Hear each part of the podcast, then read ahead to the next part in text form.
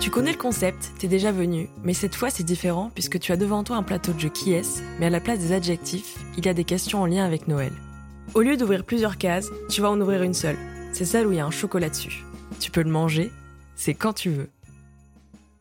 Si le Père Noël était inventé aujourd'hui, il serait comment?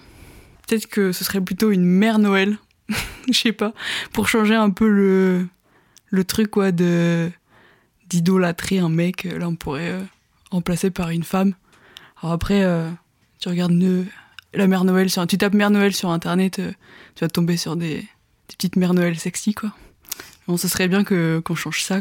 On pourrait juste euh, changer l'image du vieux papy euh, avec euh, le vieux papy blanc avec une grosse barbe blanche là.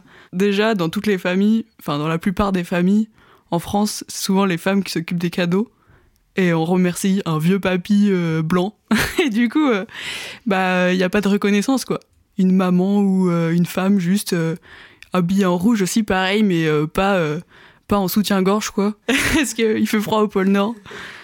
Et au moins, on pourrait remercier toutes les femmes qui s'occupent de tous les cadeaux de toute la famille, dans toutes les, dans, dans toutes les familles entières, qui s'occupent des cadeaux des grands-parents, des enfants, des petits-enfants. et on dirait merci la mère Noël, parce que bah c'est plus juste quoi.